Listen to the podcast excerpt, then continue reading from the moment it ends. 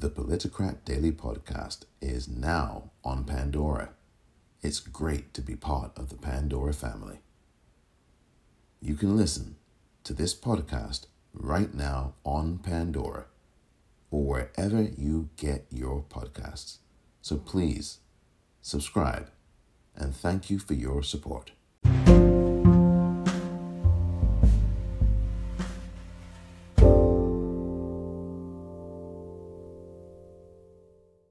Welcome to the Politicrat. I'm Omar Moore. It is Sunday, December the 27th, 2020. On this edition of The Politicrat, 2021. It is almost here, just days away. Do you have any plans about what you're going to be doing next year? Any ideas about how things are going to shape up for you? That is what this episode largely will be about, as well as looking at the critical Georgia runoff races in the U.S. Senate, as we are now just over one week away from those two runoffs in Georgia that really could shape much of what happens in the next two to four years and beyond in the United States. All of that coming up next.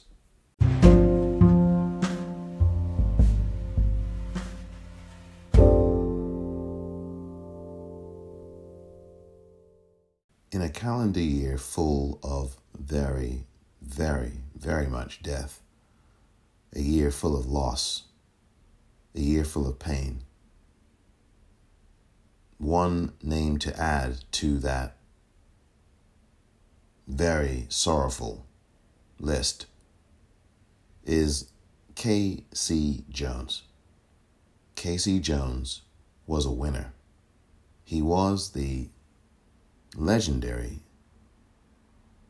National Basketball Association head coach for the Boston Celtics, for whom he also played.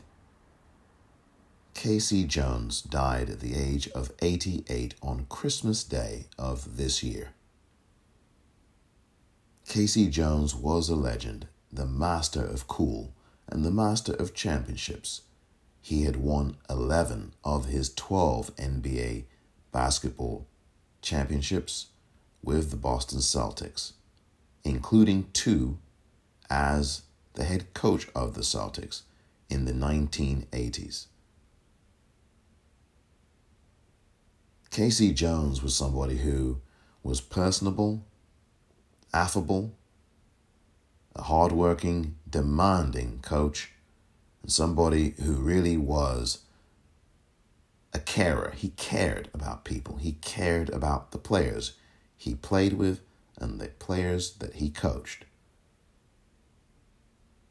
K.C. Jones was a man of strategy and a man of basics. On the basketball court, he demanded nothing less than excellence. And his temperament showed you. He led by example. K.C. Jones is a huge loss, a huge loss to the NBA family, and his loss will be felt.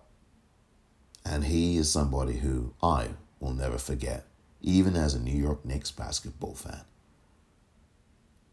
He would walk the sidelines with the cool, calm confidence. You knew that you were in good hands with K.C. Jones. And his players really did play for him, and they loved him. The NBA family is in mourning. The loss of K.C. Jones is one that will be felt for a long time. One of the true pros in the game of the NBA and in life itself. K.C. Jones passed away once again on Christmas Day of 2020. May K.C. Jones rest in power. My deepest, most heartfelt condolences to the family of K.C. Jones.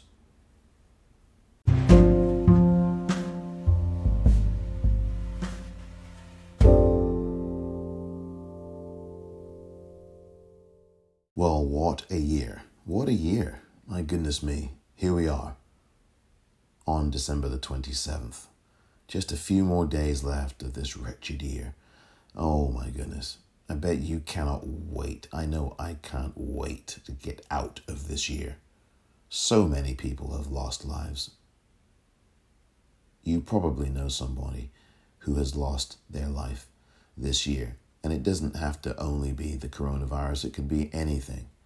Um, and it's easy sometimes, quite frankly, to lose sight of that, that the coronavirus, which has, I think, become the number one killer of people in the United States now. Um, you know, the, that is not the only thing, of course. I don't, I don't hate, I hate to say it like that, the only. Um, there are so many ailments and illnesses that kill people, not just here in the United States, but anywhere in the world. So, whatever um, happened to you in this year that was not positive, um, whatever happened to you this year that was painful, that was heartfelt, that was um, deeply painful, I should say, that was that would that really hurt you. Um, I want to send you my um, personal support um, and to say that I am with you, um, even though I don't know you, even though I've never met you. I do think it's important um, that we must acknowledge each other in our good times and in these difficult and painful times that we are going through. So I just hope for you that the pain eases for you whatever level of adversity you have been through, particularly in 2020. And I hope that eases for you. I hope that the pain becomes less for you and it subsides for you. And whatever challenges that you may be going through right now as you listen to me, and whatever challenges you may go through beyond, I do wish you the greatest fortification and strength and love and peace and perseverance. Perseverance in these times. There are people who are going through what you are going through. There are people who are going through what you are going through. Know that you are not alone, even though it feels as you are alone. Comfort and support are very important at this time of year, but at any time. And so I want to say that you will always, always have someone here at the Politicrat Daily Podcast to hear you, to speak to you, to acknowledge the not so good times, as well as the good times. Because the good times, after going through the pain and the suffering and the loss, can be that little bit sweeter, even in such a bitter year as this one.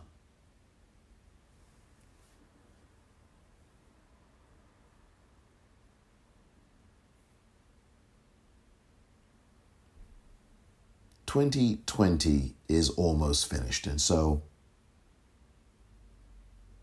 I do want to talk about this a bit here, as this is the final Sunday of 2020. So much has changed, of course, in 2020, and it's going to continue to change in 2021.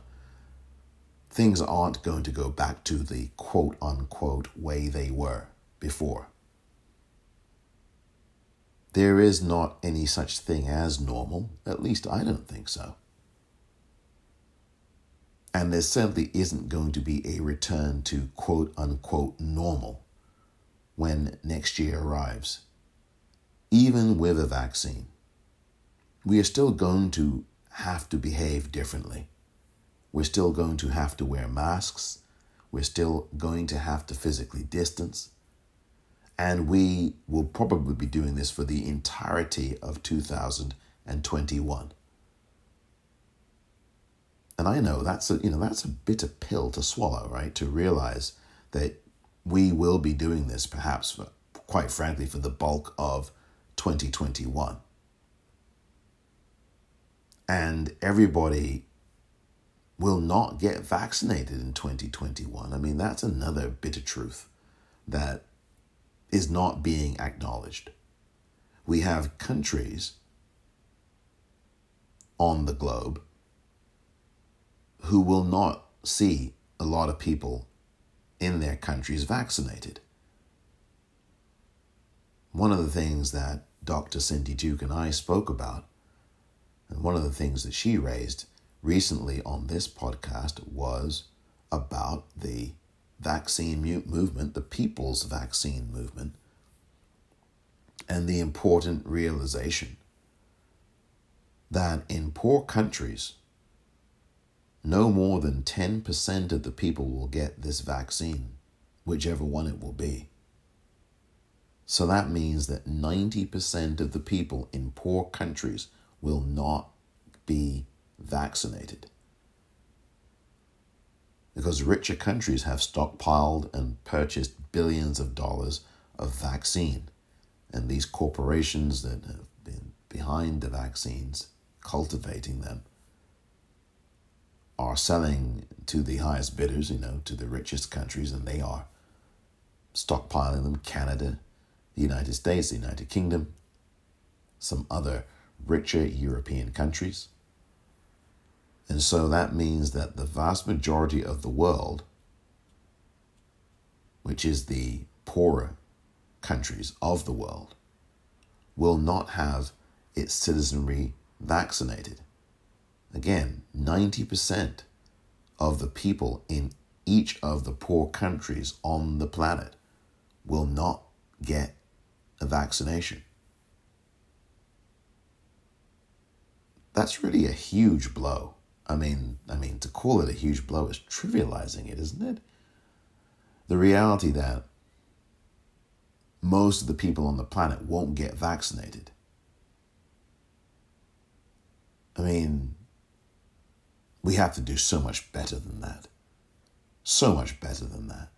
This can't be a solely, predominantly rich and predominantly white experience in terms of you get the vaccine and you get the vaccine and you get the vaccine. We can't have that. But inevitably, that is what this is, you know, this vaccination racism and this vaccination class, classism.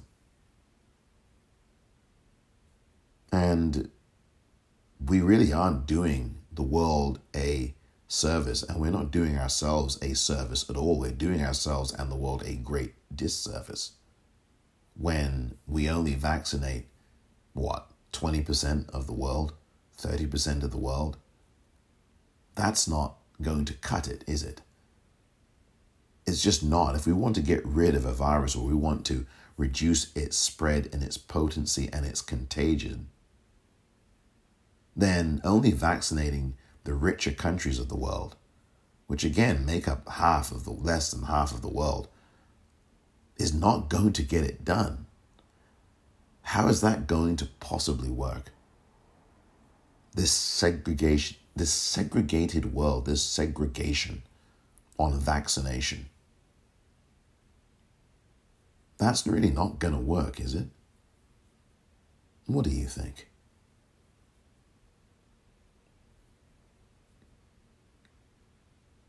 We'll see. We'll see what happens. And we'll see if this vaccine is going to be for free.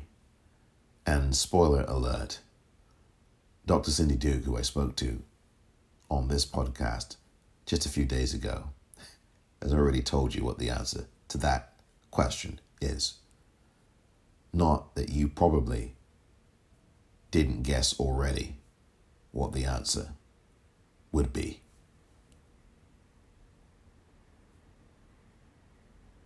So, what are you going to do in 2021? I mean, the, the year is almost over here, 2020, and, and what are you going to do? I mean, I lots of things I want to get done in 2021. Um, I do make New Year's resolutions, haven't done them quite yet. Have you kept any of yours? Did you keep any of your New Year's resolutions in 2020? And do you typically make New Year's resolutions, if at all? This is applicable to those of you who do. So, for those of you listening who make New Year's resolutions, do you typically make them the year before, or do you wait until the new year begins to make them?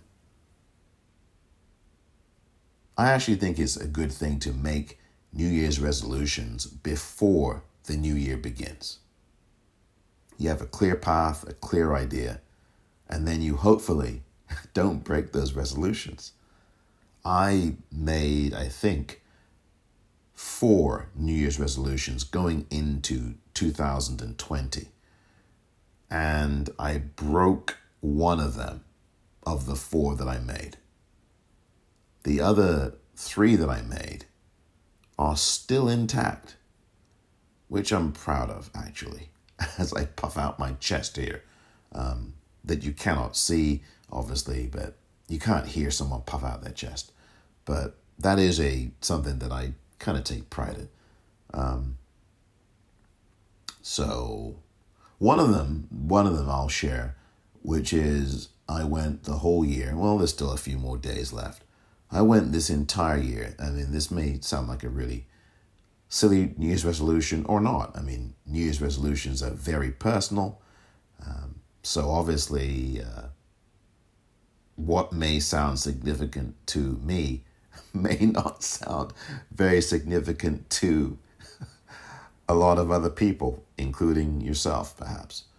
But I said, um, New Year's resolution wise, that I would go the entire year without eating chicken.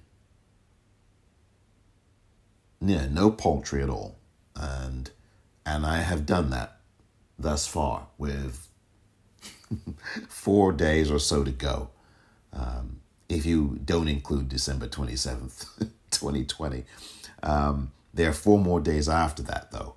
Um, so it's really five days, I guess, including today, to go in this year, and still no chicken whatsoever. Um, now, again, that may sound really fluffy and silly, but I wanted to do that. I'm like, I'm going to go this whole year and I'm not going to have any chicken to eat. And, you know, a lot of people in the world don't get food to eat, don't get to be that choosy, right? Because, of course, um, there's so much hunger in this world. And, you know, look at this country here in the United States. You know, I'm, I'm saying that to you amidst a backdrop of millions of people right now who don't have the luxury of being as discriminating as I do. To be fair, I did make this resolution in 2019 before this pandemic really hit the world as it has now done. So perhaps um, in hindsight, uh, a decent resolution, but now as we get to the end of 2020, me talking about chicken, wanging on about chicken, may not be um, the greatest thing since sliced bread, for example. Um, and I don't, uh, I hope I'm not coming across insensitively because I apologize for that. Um, because again, um, now there is such a thing as first world problems, and I hate that term, but there is something to it. It's really about privilege, isn't it? Um, and some of us are very fortunate. Um, you know, having said what I said prior to this portion of this particular episode, you know, I recognize that. I do know people who have gone through a lot. I've gone through different things this year. We've all gone through things, but I'm sure that the kinds of things I've gone through pale in comparison to a great many people who have really suffered this year, really suffered. Um, and again, as I said earlier, I'm really mindful of that. Um, and we need to put our arms around each other um, because we've done a lot of great things this year, in spite of all the very uh, painful moments. You know, we've got rid of Donald Trump here in the United States. Um, you know, the, a vaccine or vaccines plural have come up already. Now a little bit quick, and we'll we'll find out what happens. But people have started to be vaccinated. I think those are good things. These all happened in the past, you know, within the last two months. So, you know, those are good things, and I, I don't forget those at all. And there are other positive things happening, but we've still got a lot to deal with. Um, but yeah, that was my one of my New Year's resolutions, you know, and I've managed to keep that one. Um, so you know, again, it's just to say, you know, have you managed to keep any of your New Year's resolutions in 2020? I think I'll probably put that up to a poll, won't I, on Twitter at the popcorn R E E L. Yeah, I think I'll do that. You know, um, uh, what am I if I'm not a pollster? For those of you who follow me on social media, on Twitter at the popcorn R E E L. I mean, you know, polls are just. You know, I'm surprised I'm not a pollster myself in, in actuality, although, you know, I'm the one that rails against polls, and I did all year long, and here I am on Twitter doing polls. Not quite the same kind of thing, but it's a poll nonetheless. Um, then the question I will put up is have you, you know, are you making New Year's resolutions for 2021? I won't put up have you broken any because the year is almost out and, you know, this year, oh my goodness. This would be the year to break those resolutions, wouldn't it? You know? Um, it, I mean, once this pandemic hit us, that was really all she wrote, or all it wrote. I don't want to put it to be. I don't want to genderize this. You know, this is we we do this so much in our culture, right? We usually put a female name to something that's negative or you know property. You know, it's it's a very sexist and uh, patriarchal thing, and and misogynistic thing uh, as well that we do, and and do it in a very you know automatic way. It's so ingrained in us and in the culture and the society and the patriarchy. So that's what we do. We, oh, she's a fine vehicle. She's a fine, you know, the a boat. We'll call it, you know, some, uh, you know, a name that's inevitably female, or we, you know, there are men's names too, but inevitably it'll be, she's a great machine. You know, like, no, come on, stop genderizing this stuff. Uh, anyway, you know, it's this is um, an ongoing thing that we have to get rid of. This um, naming, uh, uh, you know, uh, or you know, you know, putting female uh, names on thing, you know, on Mother Nature. You know, Mother Nature. I just said it. You know, um, oh dear. Anyway, as I struggle here to be articulate. So, yeah, I'm going to ask on this poll that will circulate on December the 27th, 2020, on Twitter at the popcorn R E E L. Have you made New Year's resolutions for 2021? Or will you? Something like that. But look out for that on Twitter. I'll be right back, and I think I'm, I'm going to get more to plants or rather, I should say, even the kinds of things I think that people should start to do, that perhaps you yourself should start to do as we head towards and enter 2021. Right after this.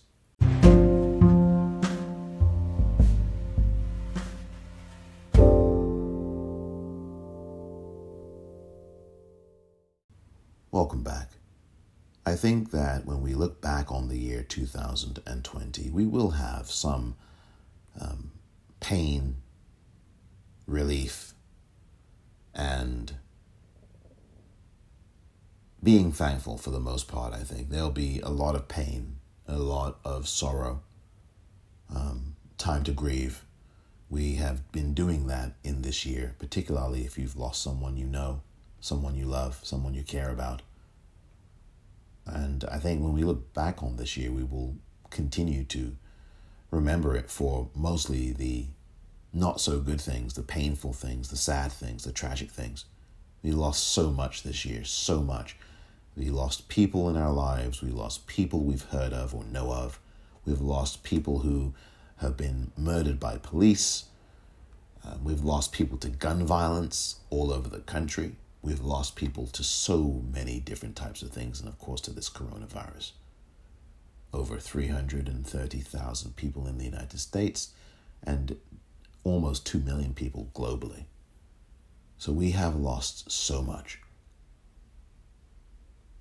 If there are some positive or good things that you can point to in 2020 for yourself personally, please hold on to those. Please do celebrate them. And it is not inappropriate to celebrate the good things in a year like this. It is not. Some people um, may not, out of respect, um, but I don't think that if you've if you've had a, a good year or you've had some good things happen in the year, where you've also had some bad things happen, if you can find that time to celebrate some of those good things, you you can do it. You should do it. But I also think it's important never to forget those that you have lost. And you don't need me to tell you that. Of course, you don't forget those that you've lost, you know, that mean so much to you. People who touch your life, touch your life in a really significant way. People that you love, people that you really uh, feel like you couldn't carry on without. You know, I've spoken to some uh, people this year who have lost so much, so much. And, you know, I know people who are going through, personally know some people who are going through some really difficult things. Um, and I think, again, as I said a little bit earlier, um, it is something that I've said actually a lot during this year on this podcast is that compassion and empathy are critical components for human beings, for us as human beings. We've got to have a level of empathy and compassion for people. Um, and I'm talking about people we don't know. I'm not talking about family members because hopefully you do have some of that for your family members. Although I know that there are some families who, you know, don't talk to each other. There are people in the families, and you may be experiencing this yourself. Someone that you know in your family isn't talking to you. Uh, somebody that you aren't talking to in your family for whatever those personal reasons are. Um, but I'm talking about having empathy and compassion for people you do not know. You know, for people who you see on the streets, for people who have homes and people who do not have homes. To have compassion for those individuals because um, no matter what time of year it is, no matter what calendar year it is, people are hurting. You know, people are going through all kinds of things. I think the best thing that people can do is to exercise some compassion and humanity and decency um, in those situations and be the best that you can be every day. And I know that that sounds like a cliche, you know, be the best you can be, but you know, really, I mean, we this world um, is changing a lot, and not necessarily for the better when it comes to all the technology out here that is really going to make a presence in 2021. It's going to be even more in our lives and in our faces. And I'm not saying that technology isn't good.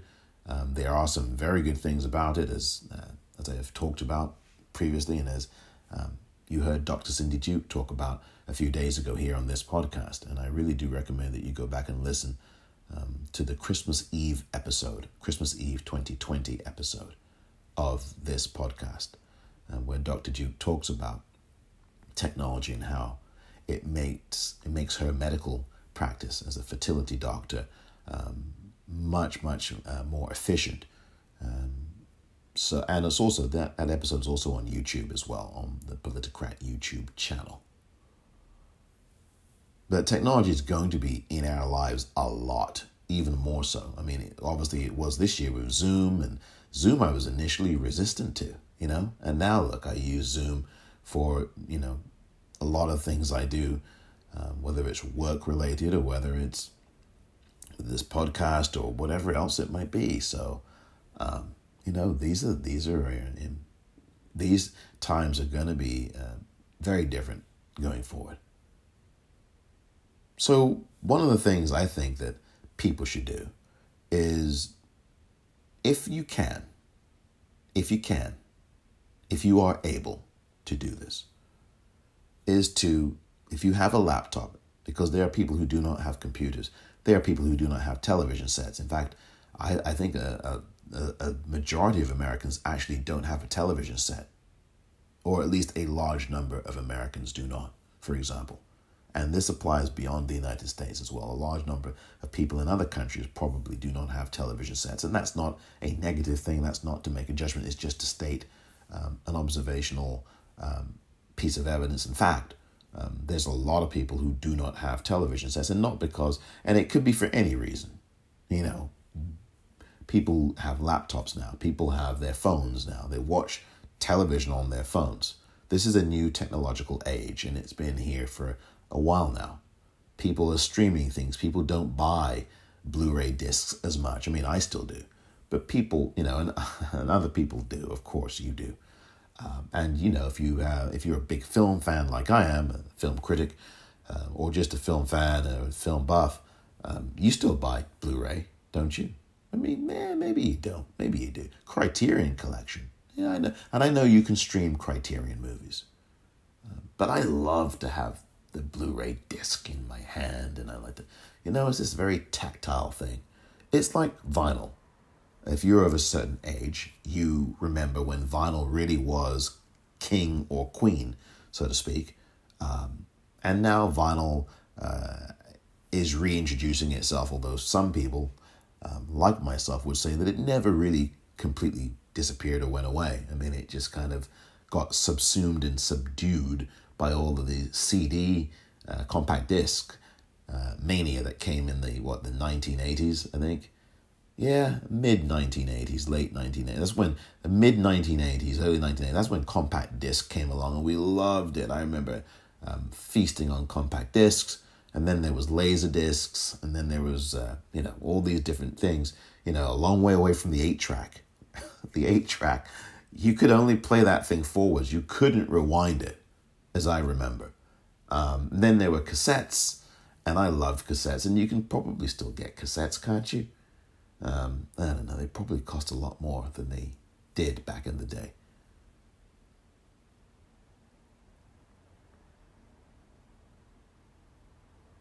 But what I'm saying about laptops is if you do have a laptop computer, if you do have online access and you have a laptop computer or some kind of computer desktop or whatever it might be, a phone, if there are photographs or if there are files or if there are things that you have on your drive that you don't need, clear them out. I do this every year, actually. If there's some kind of file or some kind of uh, thing that I don't need on my phone or you know computer or whatever, my laptop, I make a point that by the end of the year, at the end of the calendar year, to completely clear all that out. Now, it's not that that's the only time of the year that I do this, but I find it to be a really good thing to do, especially at the end of a year. There's something, for me at least, that is a mental connection to psychologically, it's a psychological connection to purging out um, the year, at least images of the year or representations of the year. I don't know. I think for me, that's something I do. I like to do that. And I've done, I do it during the year as well, but particularly also at the end of a calendar year. I like to just um, all the files or lots of files that I don't need or things I don't need. I of course I back them up, um, or I don't, or I just completely delete them, clear them out of the drive system, clear them uh, out of your computer. I think it's just good to do that. It's kind of this, even on a technological level, it's a type of a cleansing. Same thing if you if you're someone who has things on your phone. I would say to you that this is the time of year now to clear them off your phone or to transfer them or back them up. Clear them off your phone start with a clean slate. And of course, there are memories and precious photographs of family, kids, you know, you know, all those kinds of things, friendships, partner, whatever, um, spouse. You're not going to clear all those out. I'm I'm not saying that, but what I am saying is, um, the kinds of things that you don't need on your phone, clear that clutter. It's clutter. Clear it.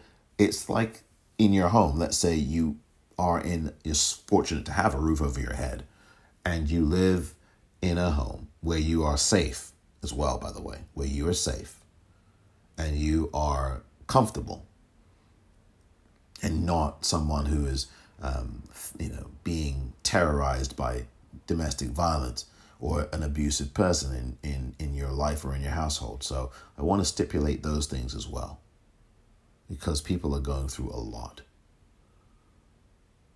If you are someone um, who has the comfort of your own home, your own place, um, and your own space.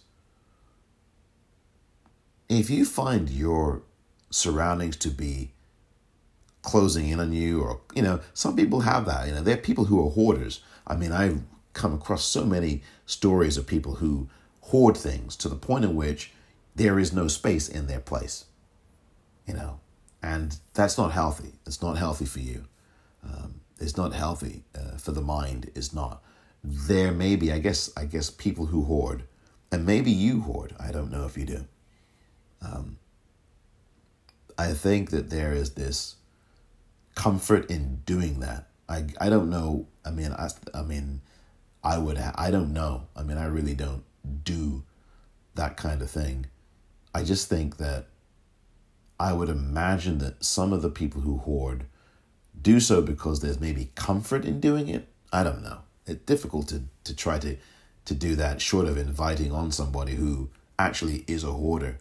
Um, and I'm not trying to uh, demonize people who do this. Um, but there's something going on, I think. Perhaps there's things going on behind the hoarding, I would think. Um, we all have habits, we all have things that we do. Um, and I think that um, as we get to a brand new year, I think that reducing clutter in our minds is so important.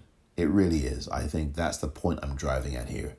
Um, is to um, get to a place, if you're able to, if you're in a safe space to do this, to reduce clutter if you have it. If you don't have clutter in your life, then that's great.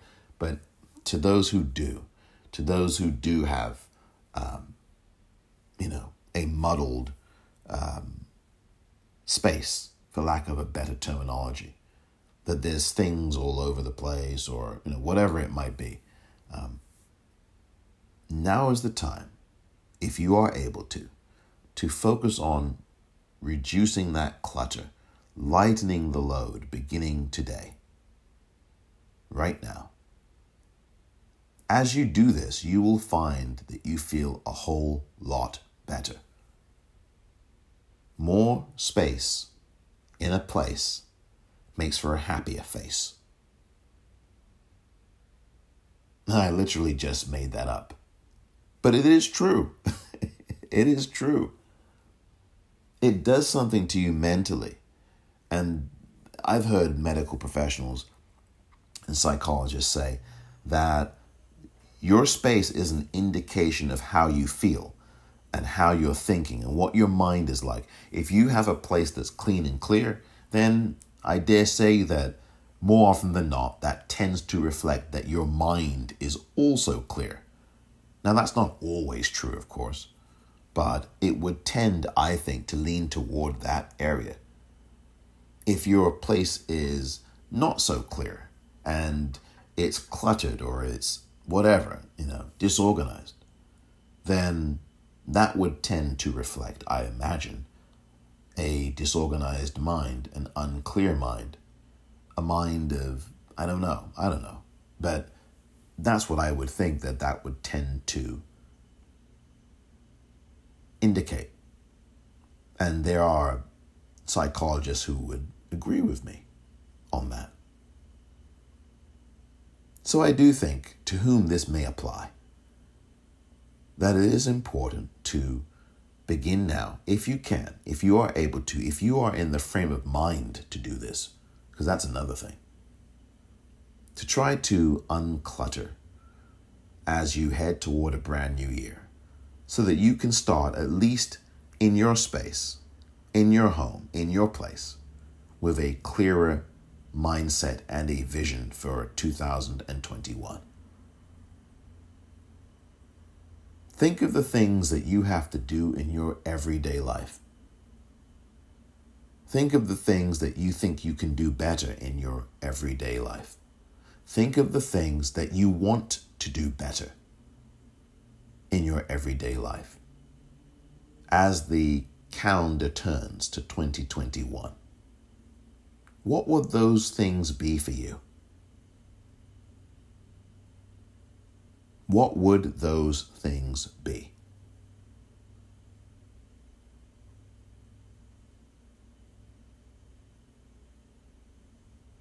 I think that's the question to give some thought to. And when you have some thoughts on it, and when you come up with those, write those down. I don't know if you do diaries or not. There are people who do, there are people who don't. But I would write these things down. The things that you can do better in your life, the things that you haven't done quite as well in 2020 that you would like to improve on. Write them down. And I don't mean just put them on your phone. I mean actually type them out, really, on a laptop if you have one, or write them down on a piece of paper. Literally, pick up a pen, and if you've got some paper in your in your living space, please write it down with, with a pen. You know, people don't do that very much anymore because we're all on uh, our laptops or we're using our thumbs for you know for our uh, iPhones or whatever you know our phones. So believe me, once you write these things down, it's good to unload them from your mind and put them on a page so that you can see them.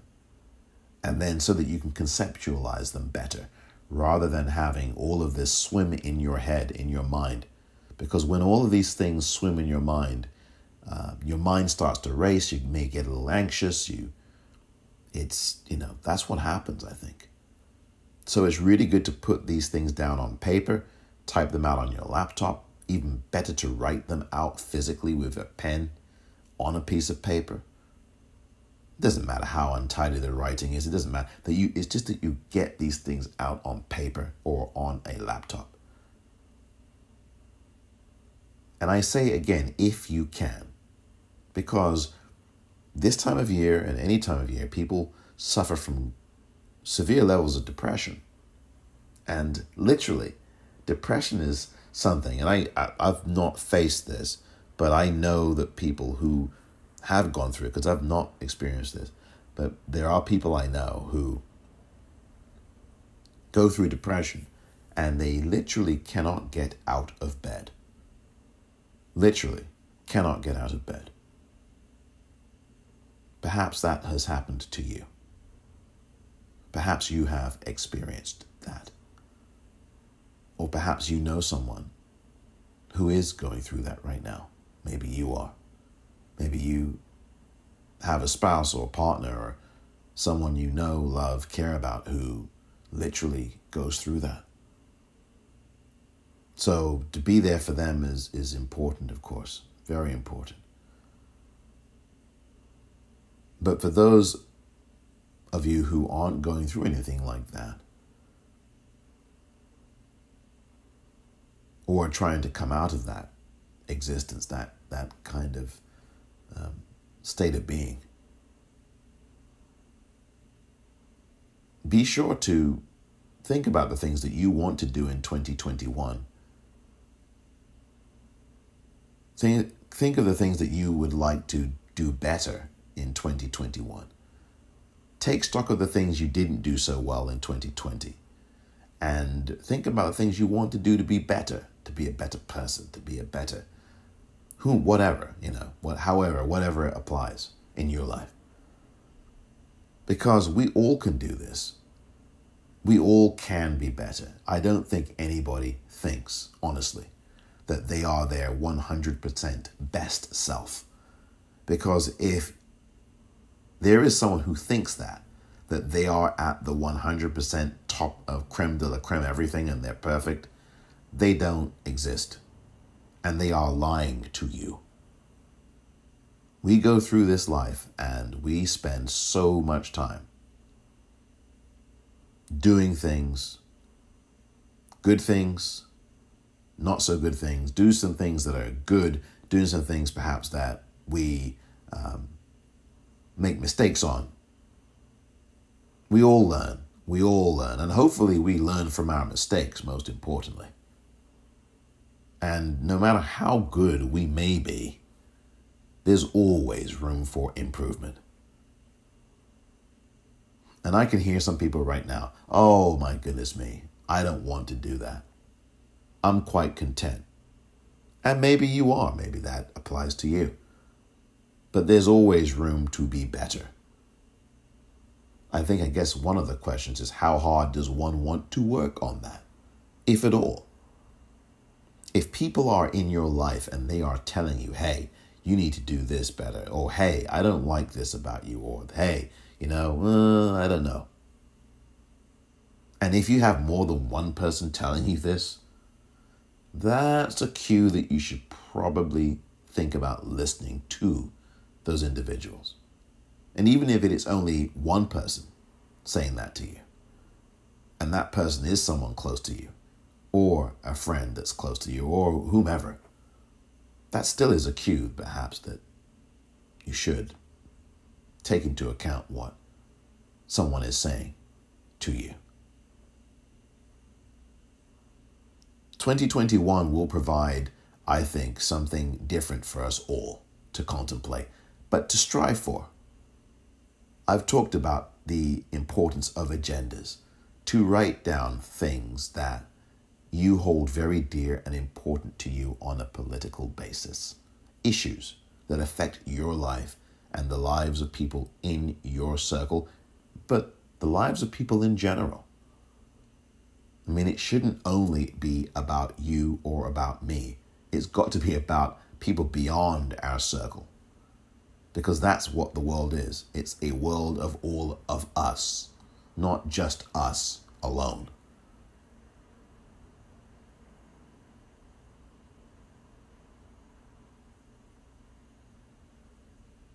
So this is this is what we have to look at. I think we all have room for improvement, all of us. I do, you do, the people you know do, the people I know, we all do. And the question is, are we going to? With the politics and with the things in life and the agenda items, I keep talking about this with Joe Biden and Kamala Harris. Let's not wait until 2021. Let's not wait until January 20th, which, you know, now is what? It's what, three weeks away, isn't it? You know, we're just, um, I mean, we're really getting close now. We're just over three weeks away from the swearing in of Joe Biden and Kamala Harris as president and vice president, respectively, of the United States. So this is, you know, we are coming up on a big moment soon. But I assure you that we should not wait to settle for them to settle in. We shouldn't allow for that. This is an unprecedented year. We've not seen a year like this for a long, long time. Many of us have not seen it ever in our lives. Some people have. Some people have, have seen pandemics, have seen things affect them, and, you know, all kinds of ways. But there's a lot of us who have never experienced this and I guess we do get exposed, and um, we scramble. But I guarantee you, we can't scramble. I guarantee you, we can't scramble with this agenda that we've worked so hard.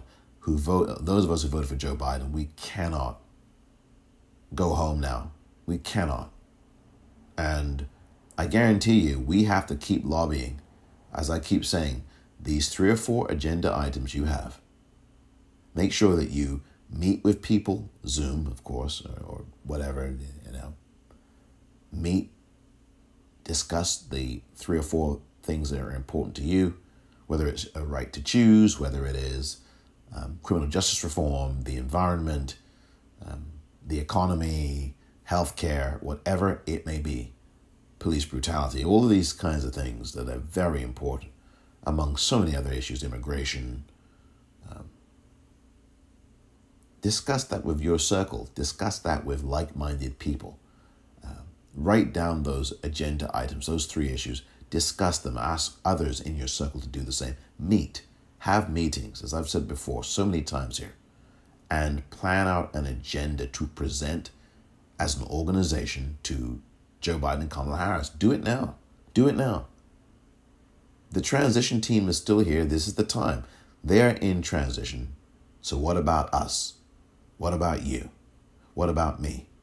And that's really been the theme, I think, for this particular episode for the most part, is to focus on how we transition into 2021 and the kinds of things that we must do and should do as we move into a brand new calendar year.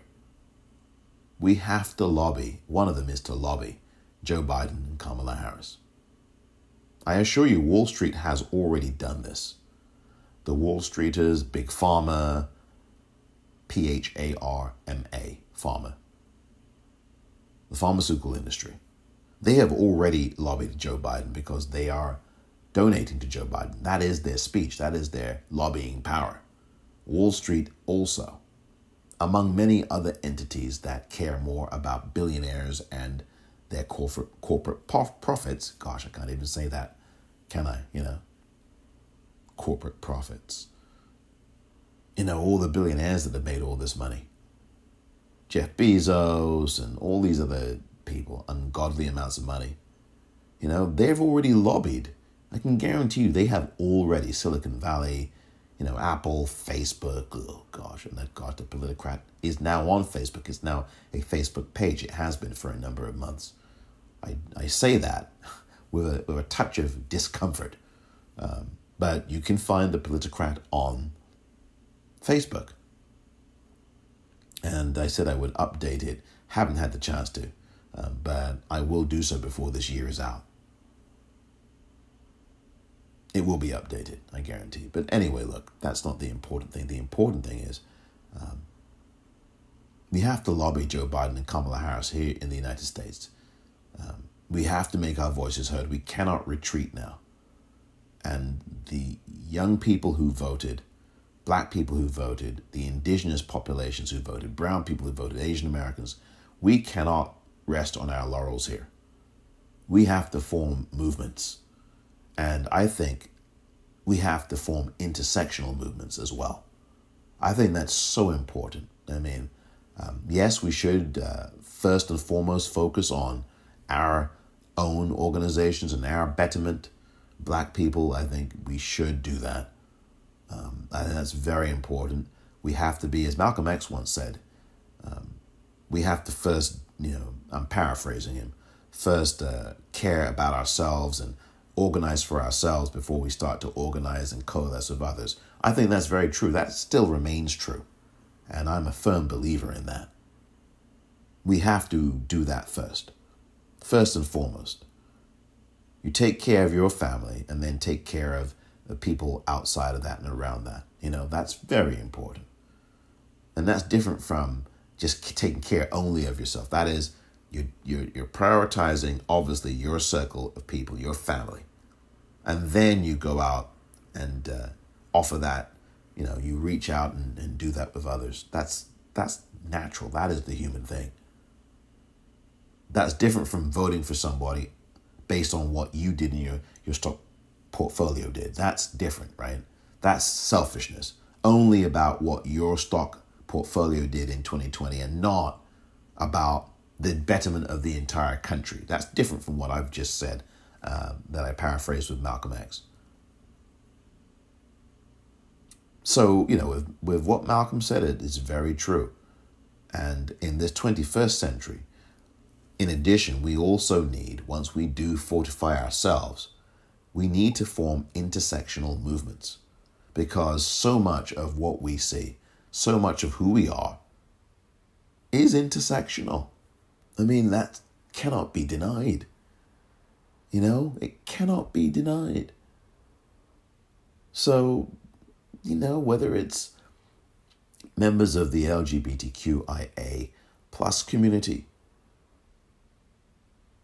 and you know, I really, you know, I really want to try to stop sectionalizing people because when you say of a community, they're part of the human community. We are all part of the L, the LGBTQIA plus community is part of the human family. You know, it's not like you know, it, it, and I'm guilty of this. We put people on satellites. We put people in these so-called quote unquote boxes. And that's not really what we should be doing, right? We, we should be talking about everybody as part of the human family instead of saying, oh, this community over here and this community over there and that. I've done it many times on this podcast. I plead guilty. I plead 100% guilty of doing things like this. You know, it, it's it's not good because you you tend to isolate and box people up, and we are a human family. So I think we should talk about each other that way. And I get it. Um, you want to identify people because there are people who, of course, are being oppressed black folk, brown people, you know, women. And so you do have to call the roll. I'm not saying that you just completely um, flatten and, you know, erase. That's not what I'm saying. But I am saying I think I think for me language is very important. And I'm not just talking about the ability to speak more than one. I'm talking about the kinds of words we use to speak about things, the terms we use, what we use, how we say it, how we write it, how we articulate it. I think that's really more of what I'm trying to get at. But intersectionality is really important. You've got black people who are trans, you know, you've got, um, you know, I just mentioned trans because black trans lives matter. Black trans lives matter.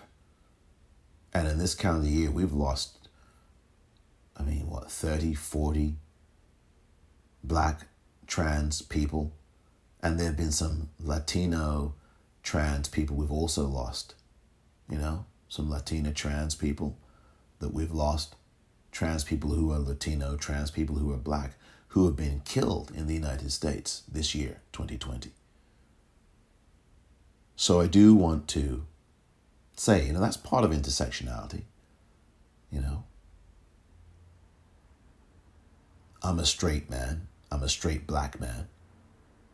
And then there are people who are, you know, I mean, it's just, I don't know how to even phrase you know, articulate this, speaking of language and articulations, you know. Um, then there are, uh, you have people who are um, gay black men, you know, gay black women, people say lesbian. Um, that's part of intersectionality too, you know. Being a woman and being black, that's intersectionality in a way. It really is, you know?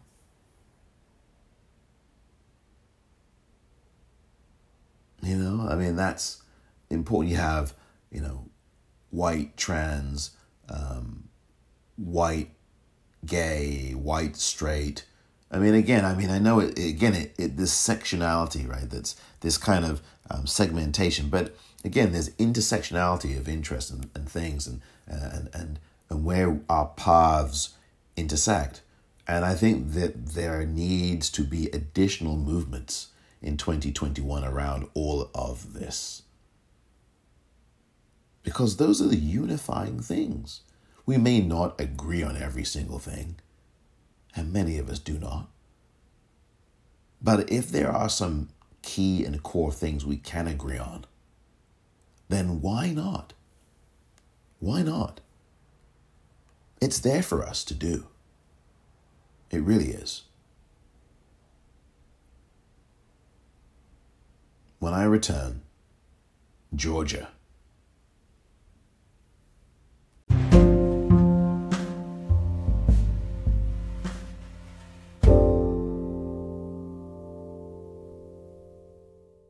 Welcome back. Georgia, Georgia, Georgia. That is really going to be the theme of where we are and what we should be and thinking about as we go through these final days of 2020. Just over a week from now, these two Senate races in Georgia will be the eyes of the world. Indeed, they are the eyes of the world right now, at least the eyes of the American world, as you as I might say. Because you know, we do think we are the world here in America, don't we? Um, that the only country on the planet that exists is the United States of America. Um, you know, but I, I think that this, you know, these two races are everything. These two races in Georgia um, the first of those being between Reverend uh, Raphael Warnock and Kelly Loeffler, the other being between Jon Ossoff and David Perdue. These two Senate races in Georgia are going to be very critical. These really are going to determine what kind of presidency Joe Biden has. And these are also going to determine what kind of Senate we have, obviously, here in the US if both Raphael Warnock and Jon Ossoff win their Senate runoffs against their Republican opponents, we will have a democratically controlled Senate. Which means that a lot of the things that have been sitting on the Grim Reaper's desk for the last two years plus, if not more, well, the last two years certainly, but certainly I'd say even beyond that, will no longer have cobwebs on them as of January the 6th or thereabouts we will have the capacity to actually pass law in Congress on the federal level that will absolutely make a difference to your life. It truly will. You will have things like the Emmett Till Anti Lynching Act passed so that there will be real punishments for people, I hope, for the, the daring to even do this because black people continue to be lynched in this country, by the way. Let's not think of lynching only as rope. I say only with really um, with quotes around it, but also again with discomfort because I don't. I hope I'm not trivializing this. I don't think I am. You know, there were stories about people, people, black people being lynched this year in California. One of them apparently was a lynching. The other one investigators say was not, you know. And these are in Klan held territories or places where the Klan in California here, because um, this is where they both happen in California, where the Klan um, runs. I mean, if people don't think that, if people think the Klan don't exist in California, think again. The Klan exists in every one of the states in this country. My goodness. You would be awfully naive to believe that somehow the Klan is only in the south of the country. Huh, you've got to be joking. Why don't you go to uh, north of San Francisco here? Not too far away from here, folks. Um, let's disab- disabuse ourselves of the notion that the Klan only exists in Tennessee or in Alabama or in Mississippi. You know, is the Klan is in every state. You know, uh, and and especially up in Oregon, Portland and, and thereabouts, oh boy. You know, come on, folks. We cannot be naive about any of this. So, the Emmett Till Anti Lynching Act, if we have a Democratic Senate, we will have that passed. It will become law. The, um, you know, the so many things I can't even think at the moment. There's so many things that will affect your life differently on a federal level that will get passed. And, and one of the things we need to put up again, Speaker Pelosi, with Medicare for all, we need to have that put on the floor. Her speakership election is on the 6th of January. Big, big day, the 6th of January. Big day. I think I may have mentioned this before, certainly did on Twitter at the popcorn, R E E L. January 6th is a huge day because you've got the speaker election, the need to have Medicare for all on the floor. You, you've got to have that, and we'll find out who the speaker is going to be. Pelosi is running again for the speakership, Speaker Pelosi. We'll find out what happens in these two Senate races. And of course, we'll also have the joint session of Congress and the final uh, confirmation and consecration of the results of the Electoral College. So um, that should provide a little bit of drama because you'll have a few of these um, racists, um, in, in, you know, jumping up and down, objecting to the result, which is just going to be slapped down, really. Um, but it's just, you know, again, it's just this um, the the anti-democratic forces in a fascist country at work is what that is. Um, but these two Senate races are so important. you you have a really important opportunity, Georgia, to do this. And to those not in Georgia, you have an opportunity to help, to phone back, to call. I know it's kind of this time of year, it's Christmas holiday, and you know, it's what whichever holiday you observe or celebrate or don't. You may not at all. If you're an atheist, then you you really don't give a rat's about Christmas, do you? You know, you don't care about all of that. You know, you're an atheist, and I'm not judging that. Um, that's everyone has a right to to what they believe and what they don't believe in, as importantly. So, you know, I respect atheists, um, and, and you know they there's not a theology for them that they tap into. They don't believe in a in a God, a, a, you know, and and there's nothing wrong with that. There's nothing wrong with that, you know. Um, not at all, you know. Not at all. Um, I I believe in a higher power, but but you know the point is is that we have a right to not believe in a higher power as well. So, um, but my whole point is with these two elections, we have a golden opportunity in Georgia. For those of you who aren't in Georgia, please phone back for George, for Jon Ossoff and, and Reverend Warnock. Really, it's I know it's odd at this time of year because you've got the holiday season and all, but we have to keep putting the pedal to the metal. We really need the pedal to the metal. We really have to pedal to the metal and to the metal. We've got to do this because this is about the whole country. It's not only about Georgia. Um, this is such an opportunity for us.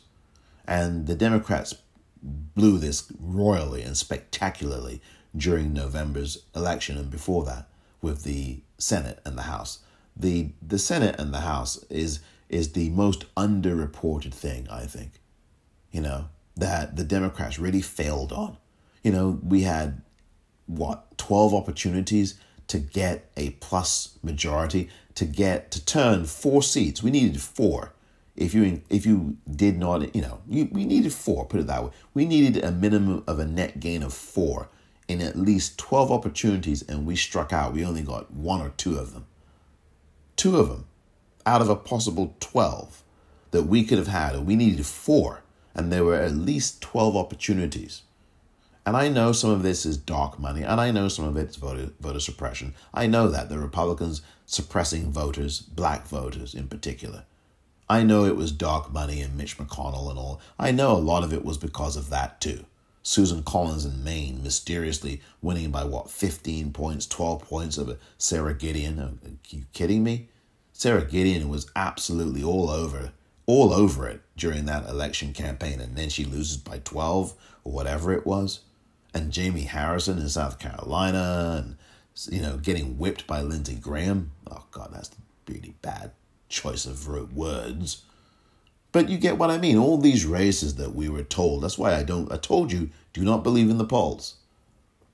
I, you know, I mean, come on, something's going on there, and voter suppression is definitely part of that. I think, among other things, with the money, the dark money, and the influx of money Mitch McConnell was up to was doing all kinds of stuff with the money. I mean, my gosh. But that's not really been really autopsied the way I think it should be. But we have a chance now, since the Democrats, um, the leadership has absolutely failed in getting the majorities that it was supposed to. And instead, uh, some of the leadership is blaming you and me. People who care about, about black lives somehow are getting blamed. You know, people who say defund the police, and they didn't even say abolish the police. I know some people are saying abolish the police. But the folk that the Democratic leadership are talking to are people who said defund them. Now, you may agree with that, you may not agree with it. But the point is, that was the word in the streets here for many of the millions of people who marched, some of whom were attacked by police, some of whom were shoved to the sidewalk by police, women being shoved to the ground forcefully by male police officers. One of them cracked her head on the curb of a sidewalk and sued and is still going through a lot of injury problems and issues. A man, old man, white man, old man, shoved to the ground in Buffalo by police, his head split open on the sidewalk, and the blood that would trickle out of his head that we saw over and over again on a loop. So when people say defund the police after the assassination of Breonna Taylor, after the torture and execution of George Floyd for nearly 10 minutes. Um, there's a reason why they say that. It ain't because they want to just burn things down. And of course, there are people who would love to see that happen. But what I am saying is, is that you spit on Breonna Taylor and George Floyd and Rayshard Brooks and many others that I have not even named. You spit on their families.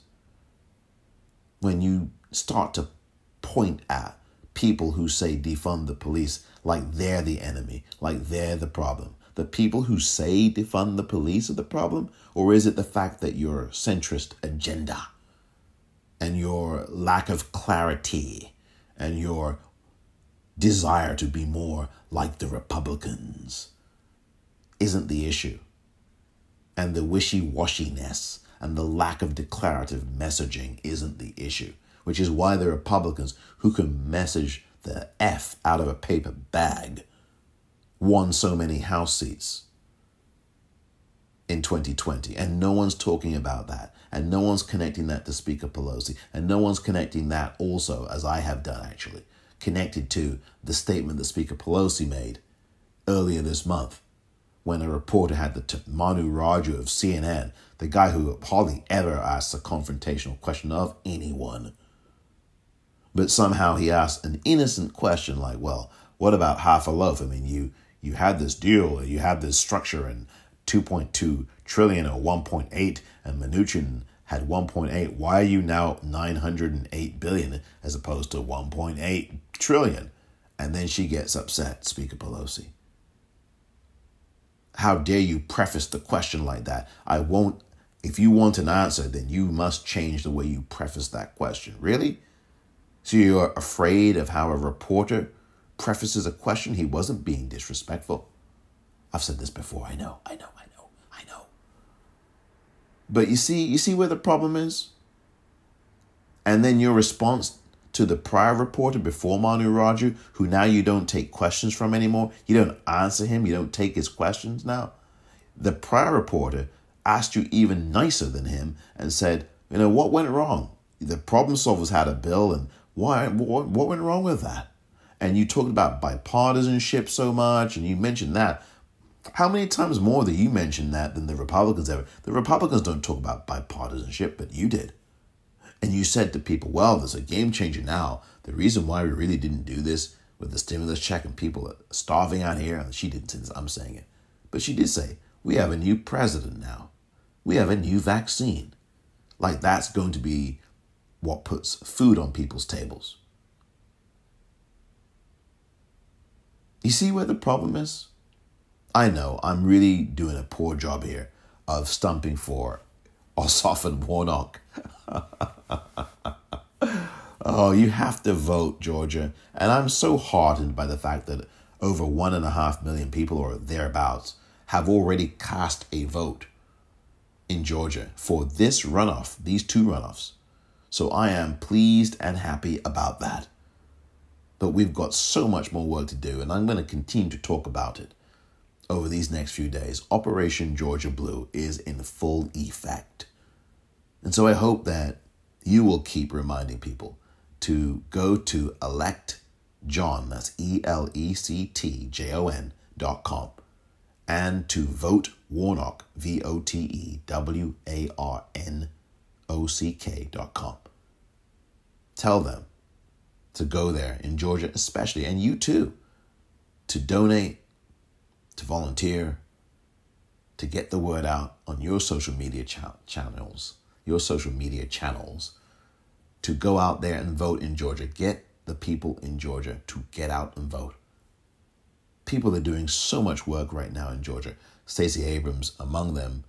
First and foremost, Andrew Yang is doing a lot of work down there. Roland Martin, who I've talked about many times. Roland Martin doing great work in Georgia right now. A lot of people are. A lot of activists, a lot of organizers. This is the time. Let's get involved, folks. If there's one thing you want to do before 2020 ends is to get involved with Georgia. People you know in Georgia, call them, stress upon them the importance of voting. It really is critical to vote in these two Senate runoffs if you are in Georgia. And a Georgia voter knows that voting is the thing to do. And we're not going to let any voter suppression turn us around.